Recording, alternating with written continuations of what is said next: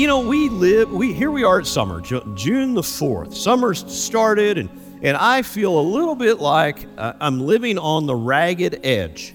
I heard an illustration of this yesterday that many of y'all met Ken Reedy. Ken Reedy is a contractor who is a really neat Christian man. Some of y'all got to meet him. He's the one who took care of our hallway out here and did a great job for the church and kind of did it in a way to help us out. And he's we're working with him to look at maybe some of the other small things that we need to do in the future. He's retired, but he's doing some stuff, small projects, and he also hunts with me. That's where I got to meet Ken. So we were sitting out there around lunch yesterday and talking to Ken, and one of the guys asked, Ken, we heard that you used to drag race. Tell us about that. Well, he drag race speedboats. And he said, well, Ken, how fast will one of those boats go? And he said, well, now some of the boats are pushing in a quarter mile drag race. Some of those boats are pushing 275 miles an hour. Now, you've got to be kidding me. That's craziness. And Ken said, well, I didn't go that fast. He said, my boat would run about 180.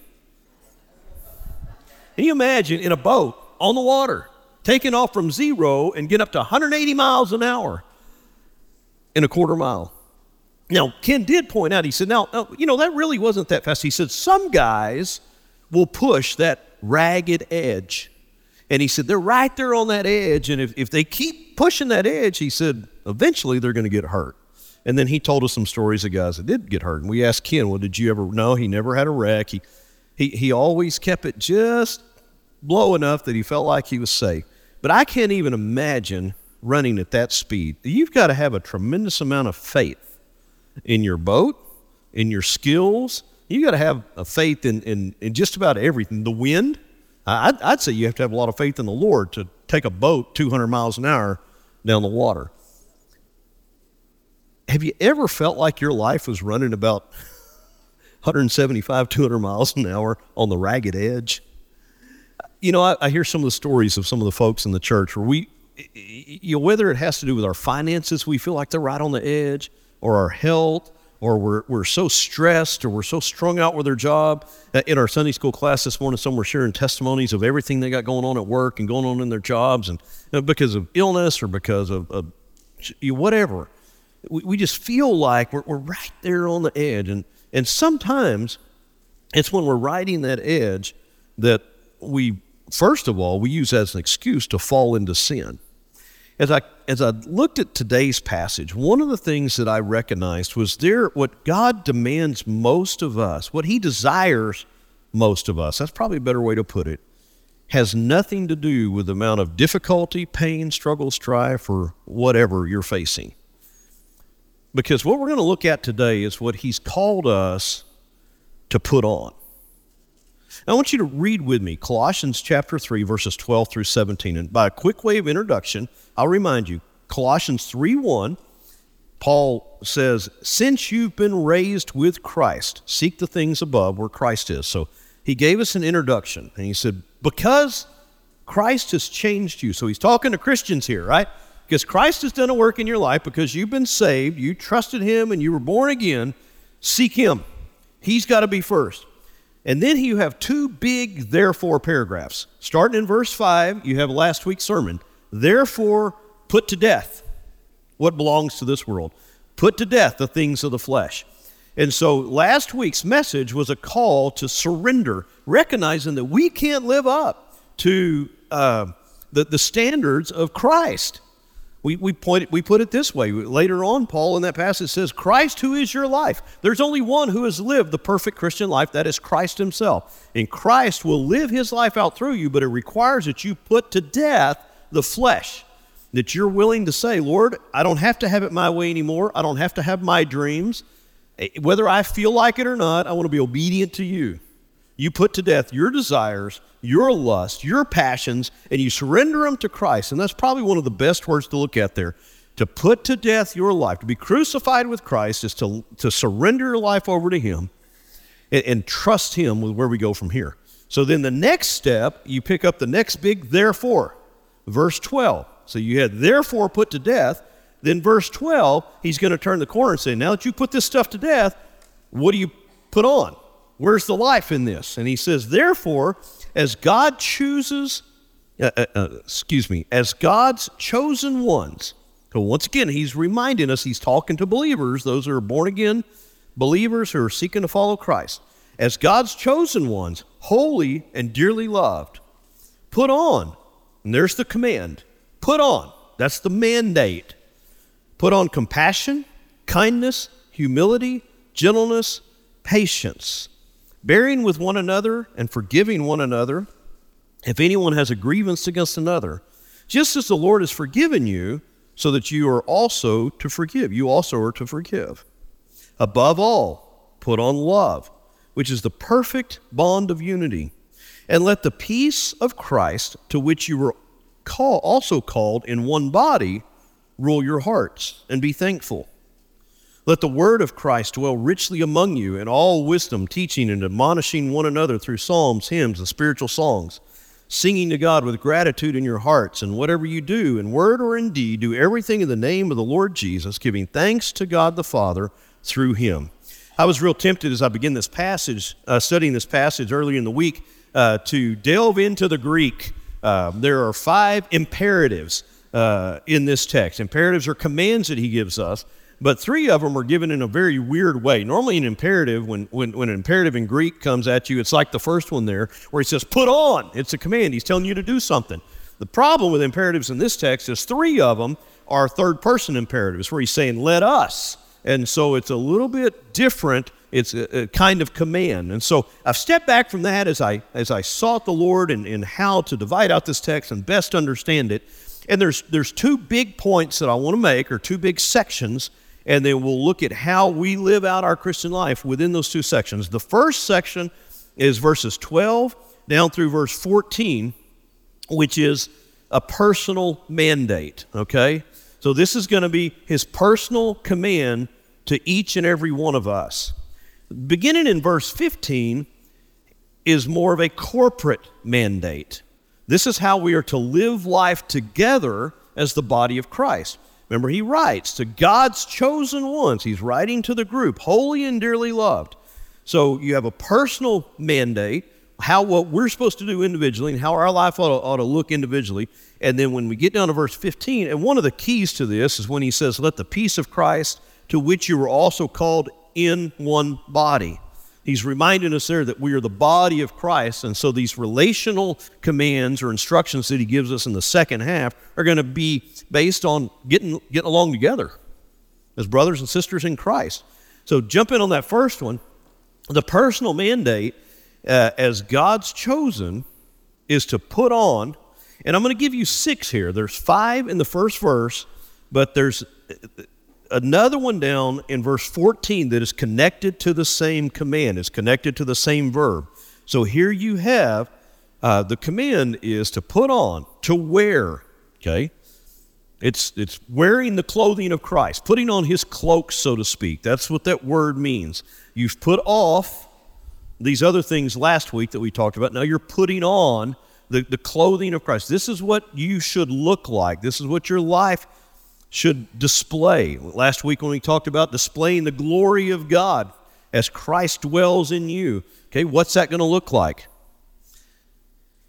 I want you to notice the particular kind of characteristics that he displays here.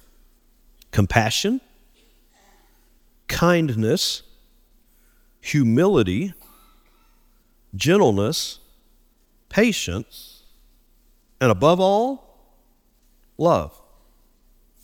Each one of those matches up in some way of things that have been referred to as fruit of the Spirit, something that only could be produced by the Spirit through the believer. So it's only as we surrender fully over to Christ and lay our life down on his altar and say, Lord, I can't live this life. I need you to live this life out through me, that these things will be put on display, because you and I, just in our own flesh and our own ability, generally don't do a very good job of showing patience, do we? Or God's kind of love. We're good at loving people who love us. We're pretty good at loving people who are nice to us. who we can get along with or who have similar personalities as us, but we have a really hard time displaying love to those who we don't connect well with, who we butt heads with. And so we are commanded here to put on these personal attributes. Our life, if we have died to self and we are alive to Christ, where Christ is dwelling and living his life through us, our life is going to display compassion, kindness, humility, gentleness, patience, and love. I'll repeat it again because I want you to hear the tone of those characteristics. Those characteristics don't say perfection, strength, power. It's not talking about riches, or it's not talking about your giving, okay? It's not talking about your intelligence or your giftedness or your talents. Because here's the bottom line. Sometimes when we're going through rough times in life, maybe because of a health issue, let's just put it this way. You've contracted a disease. I think of a lady who, in May, Texas, who I love dearly, who passed away, died of cancer, who had taught our children Sunday school for years. And she came to me one year and said, the Lord's told me that I'm supposed to step down from teaching next go-round, so next September. And I said, okay, Mary. I said, man, we hate to lose you. You're so awesome. Kids love you. And would you really reconsider and would you pray about it? She said, no, the Lord told me. So she quit teaching, stepped down a few months later, found out she had cancer, and not long after that, her health began to wither and die. But there's something that Mary never lost. She lost her ability to teach. She lost her ability to have that impact on those children. She lost her ability to come to church. She was confined to a hospital bed for months toward the end of her life. But what she never lost was her ability to display compassion and kindness and love and humility and gentleness. You see, those are characteristics that Christ can display through you regardless of your talent level, regardless of your strength, regardless of how much breath you have left in your body. Until you take your last breath, you can still display those values. So when we're told to put on the character of Christ, we're told to wear, so to speak, his skin. We're not told that we're not being called to do miracles. We're not being called to preach hour-long sermons. It's not going to be an hour today. Just a warning.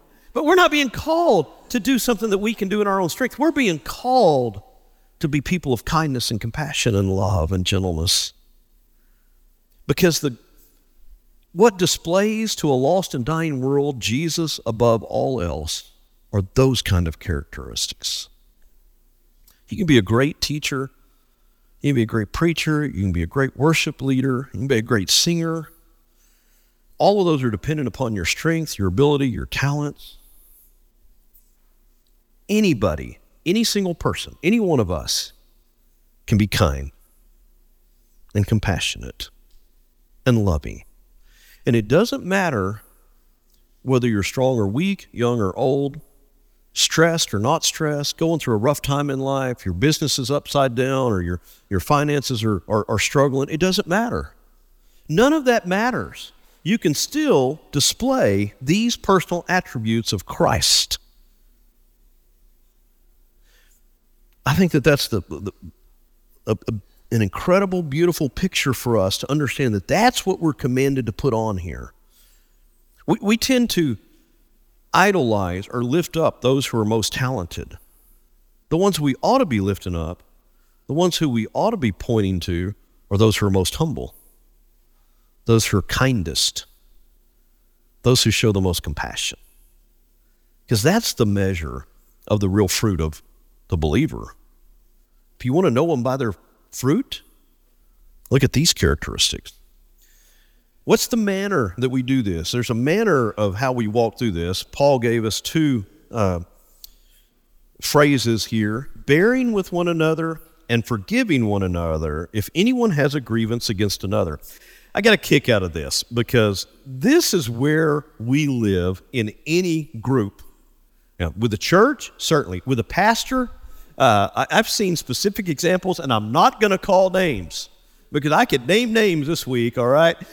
I'm not going to name names, but here's what we do. There's two things that get us crossways with each other. One of them is when we sin against each other. If you've sinned against me, I need to be willing to forgive you. If I've sinned against you, you need to be willing to forgive me. And what measure of forgiveness? How much forgiveness ought we give? Scripture says here that we ought to forgive as Christ forgave us. In fact, Paul's not nearly as harsh here as Jesus was in the Sermon on the Mount. Because in the Sermon on the Mount, Jesus says that if you're unwilling to forgive your brother who sinned against you, your Father in heaven will be unwilling to forgive you. But Paul commands us that you need to be willing to forgive, not by the measure that somebody else has forgiven you or they've done you right. You need to be willing to forgive by the measure that Christ forgave you. So the first way that we get crossways with each other, that conflict happens in our lives, is when one of us sins against the other. Now, that happens in groups. It doesn't even have to be a big group. That can happen in a marriage, right? You've sinned against the other one. You have to forgive each other to be able to move forward and continue in that relationship. So when there's sin against each other, that one's pretty clear. Here's the one I laugh about, because this is the one that we run up against probably more often than not. Because God, in his providential plan, in his sovereignty, it seems that he loves bringing together people who just have different personalities. And people within the body of Christ that if we were to, we could not, there's some of us that just because of our personalities, we just couldn't go to a cafe and have a Coke together. We just couldn't get along. We have different personalities. Some of us are, we see things from a different view. It's like we see things through different glasses. And so your personality may grate on me and my personality may grate on you. And then there's some people, they just get along with everybody and they don't understand why other people don't get along. But there's some of us where our personalities are just unique and different. It's the way God built us, the way that God equipped us. And God has purpose in that.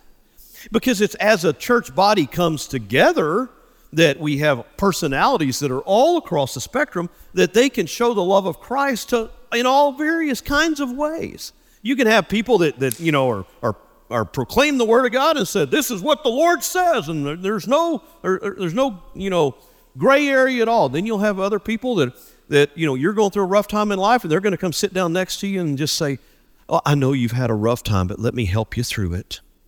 I just want to be there for you. And we know some of those people. My wife is that way with most people. Not necessarily me, but with most people. So we have people on both ends of that spectrum. And so we will... people with a gift of mercy don't always understand people with a gift of prophecy, if I put it in those terms for you, and vice versa. But you know what we're commanded to do here? Bear with one another. Bear with one another. You have a different personality than me. I have a different personality than you, but God's brought us together in the same church, maybe on the same team, maybe in the same committee, and we're called to bear with one another, to put up with one another. In the name of the Lord. It doesn't mean that our personalities are ever going to mesh necessarily, but it does mean that we're called to work together for the glory of God. And for a successful team of any kind, whether it's a sports team or whether it's a team at work, for a successful team or a church to accomplish its purpose, we have to be able and willing to bear with one another even when we haven't sinned against each other. And sometimes it may not be an issue of sin at all. It's just personality conflict. And one of the things that helps me is when we see that. Now, I'm going to give you a piece of very practical advice here. If there's somebody in your church family that you're having a hard time gelling with, this may seem counterintuitive. Spend some time with them. In particular, pray with them. Pray with them. I don't mean just pray for them. That's a good thing, too. Pray for them. Pray that the Lord would move in their life. Pray that the Lord would help you understand them. But pray with them. I find it harder and harder and harder to stay in conflict with anybody that I get down on my knees with and pray with. When you hear their heart cry out to the Lord and they hear your heart cry out to the Lord, there's a commonality. There's something that happens there. I think that that's what the church body is supposed to be. We're supposed to be connected like that, where we're praying with each other. So forgive each other and bear with each other the way that Christ forgave us. And then third, that's the motive. Why do we do it? Because Jesus forgave us. Ultimately, I am unworthy of Christ's love and Christ's forgiveness. But if he forgave me and he puts up with me, I ought to be able to forgive and to put up with my brothers and sisters in Christ. So a personal mandate, our characteristics, the character that we ought to put on are compassion, kindness, humility, gentleness, patience, and love above all else, and be willing to set aside our preferences, our personality, and work with and forgive those each other so that we can have those right personal relationships.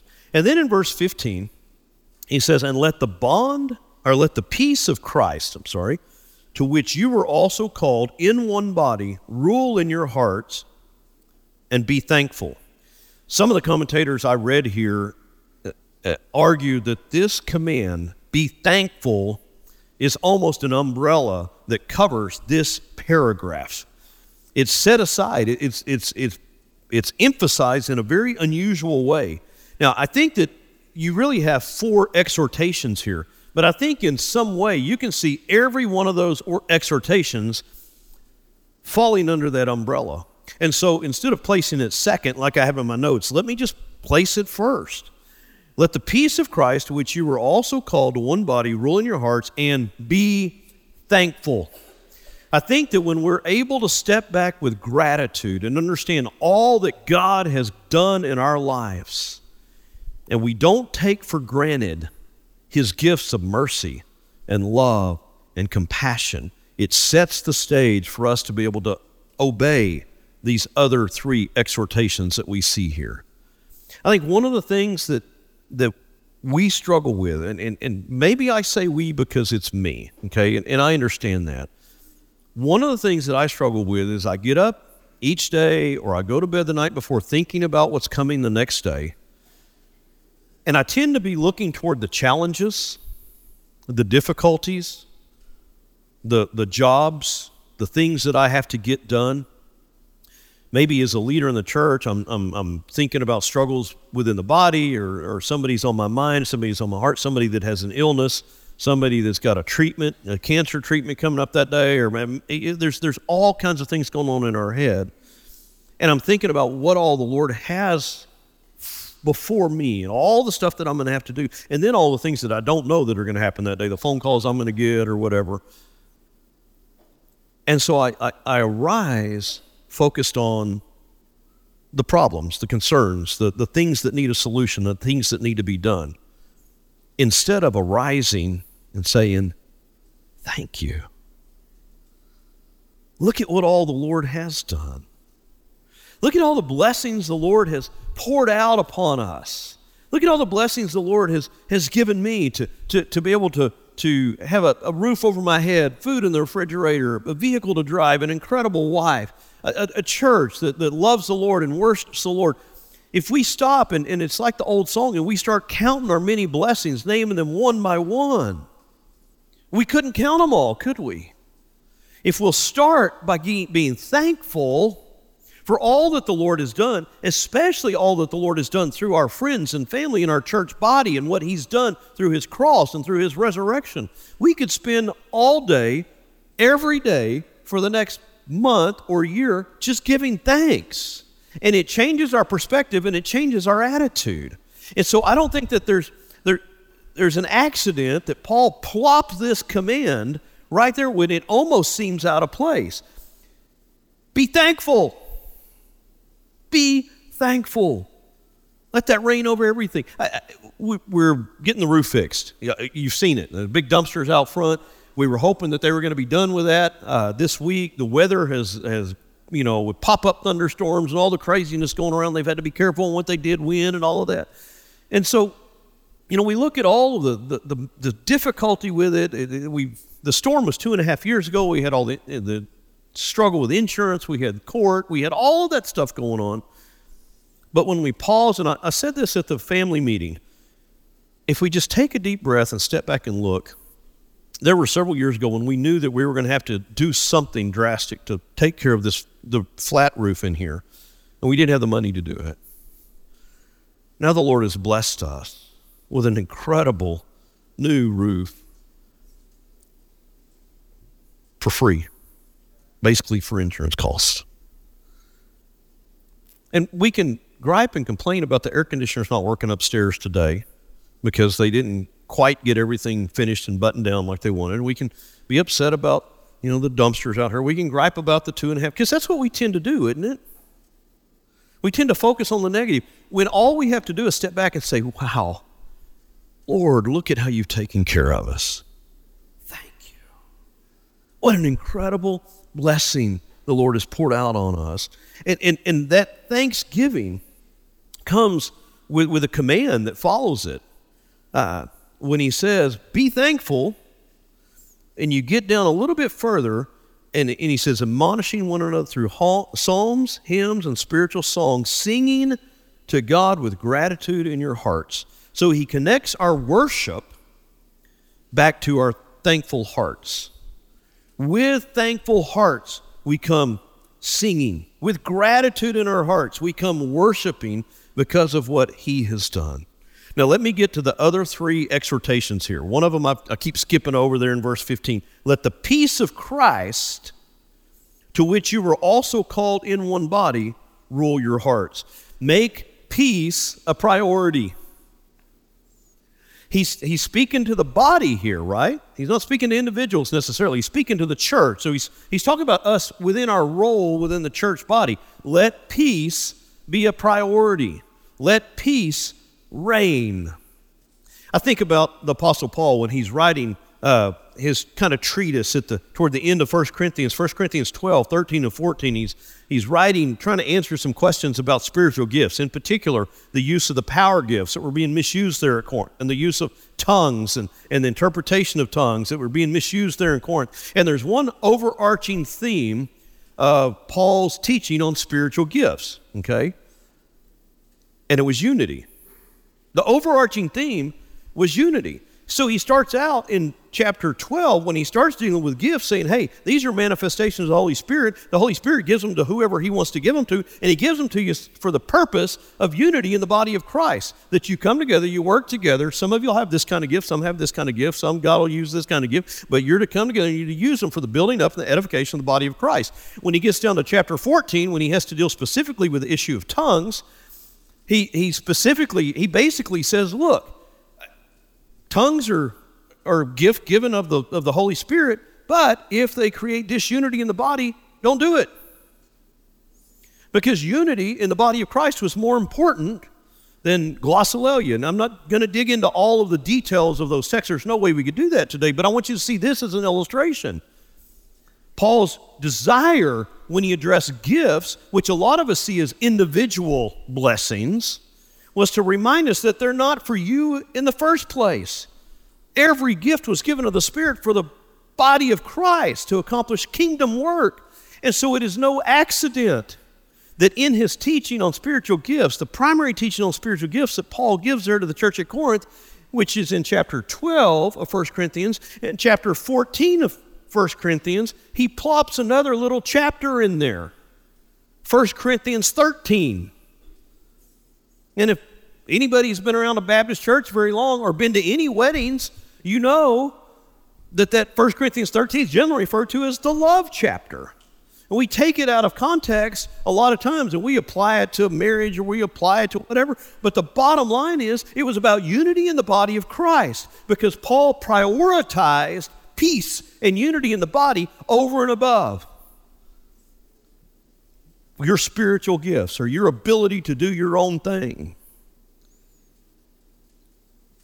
Working, serving in a body of believers for the furtherance of his kingdom is not going to happen unless we prioritize peace. You know what that means? It means sometimes I have to set aside my preference. You mean the pastor sometimes has to set aside his preference? Yes, often, especially with a young staff who don't see things the same way that an old guy does. And you know what I've learned when I'm willing to set aside my preference? Sometimes I was right in the first place and they were wrong, but more often than not, God works through his people. And I end up being glad that I set aside my preference and I trusted Matthew and Nathan and Victoria and their words as we seek the Lord and pray together. We have to prioritize peace and set aside our preference for God's kingdom, so that we can function together as a body to accomplish what he's called us. Then the world will see what Christ looks like. It's no accident that the night before Jesus died, that he said, the world is going to know you're my disciples when you love each other. Do you love your church enough? Do you love your brothers and sisters in Christ enough to set aside your preference, your desire, and prioritize peace? Third mandate is dwell. Dwell in the Word of God.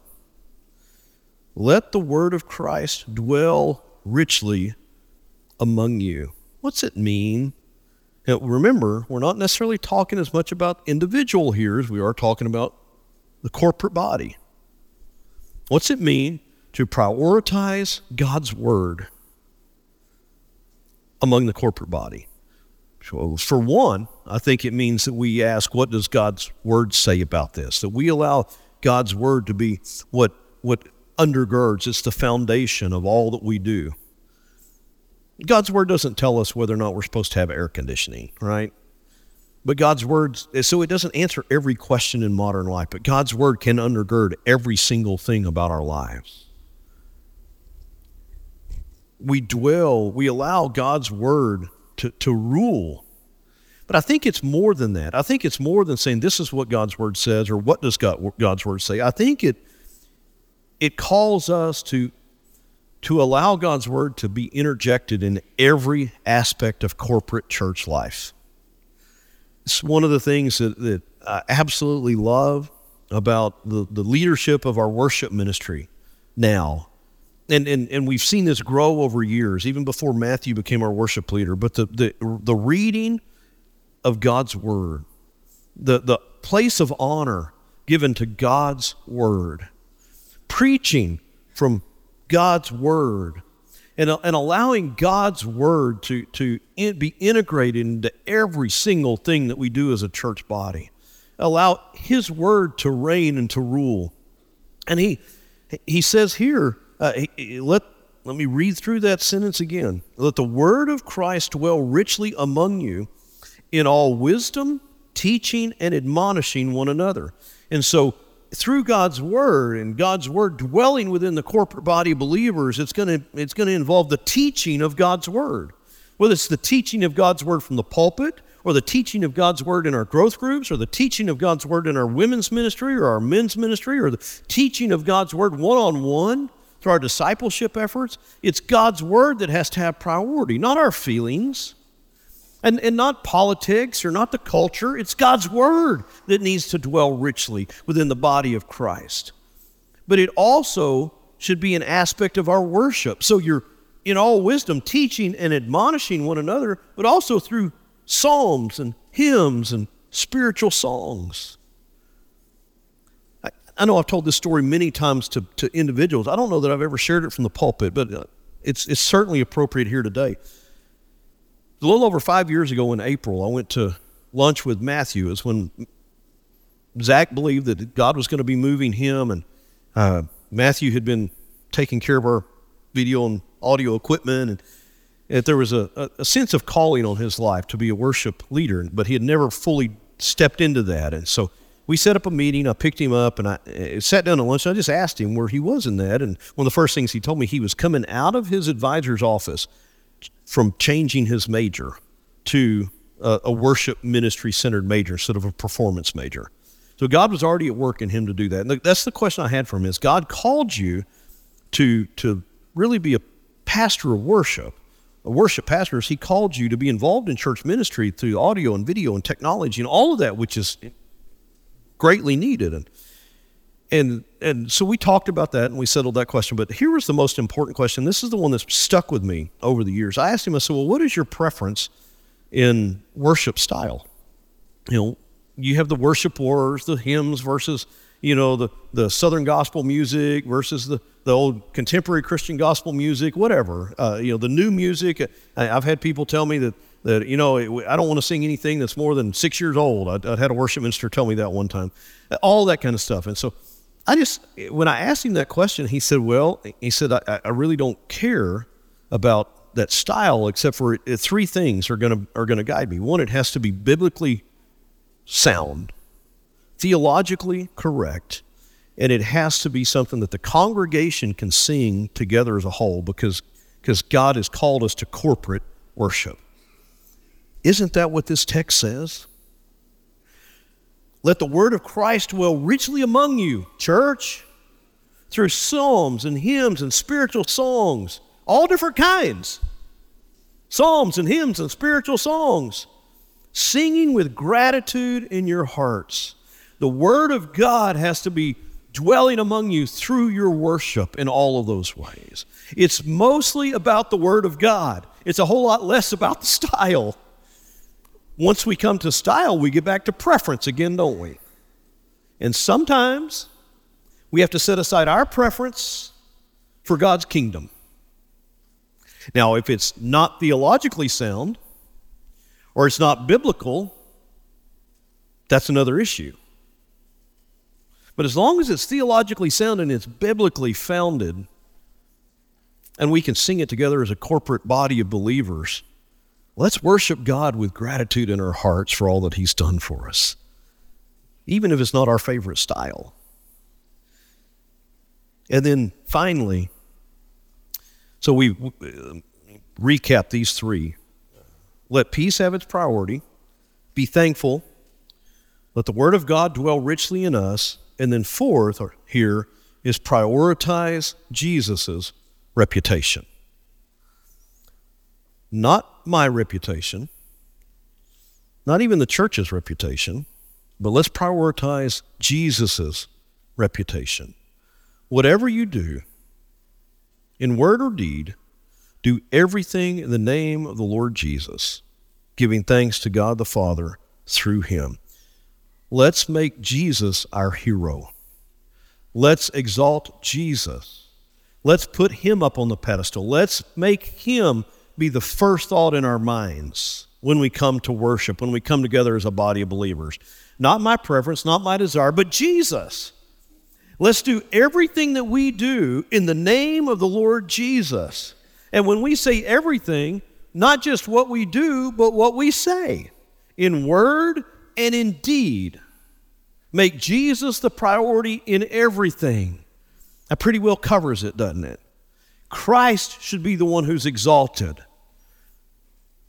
I think sometimes it's easier to invite people to church or to invite people to our Bible study because we have a great Bible study, or invite people to a place of worship because we have great worship, or invite people because you like your preacher, and I know some of you like your preacher. But what we ought to be doing is we ought to be pointing to Jesus, because Jesus is the one who is worthy of all of our praise and all of our worship and all of our adoration. And so everything that we do as a church, as a body of Christ, ought to be done in the name of Jesus for His glory and for His honor. So we have a personal mandate, and the personal mandate is focused on the characteristics of Christ that every single one of us can display in every time and in every season of our lives. It doesn't matter if you're in the hospital or if you're at a funeral home with a loved one or you're at work. You can still be kind and compassionate and loving.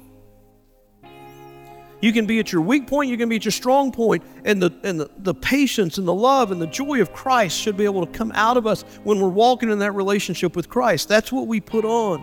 And as a church body, we prioritize peace with thanksgiving, coming together to elevate and exalt the name of Jesus, because He and He alone is worth it. Put on Jesus. We've taken off all of this other stuff, but how are we going to live life now?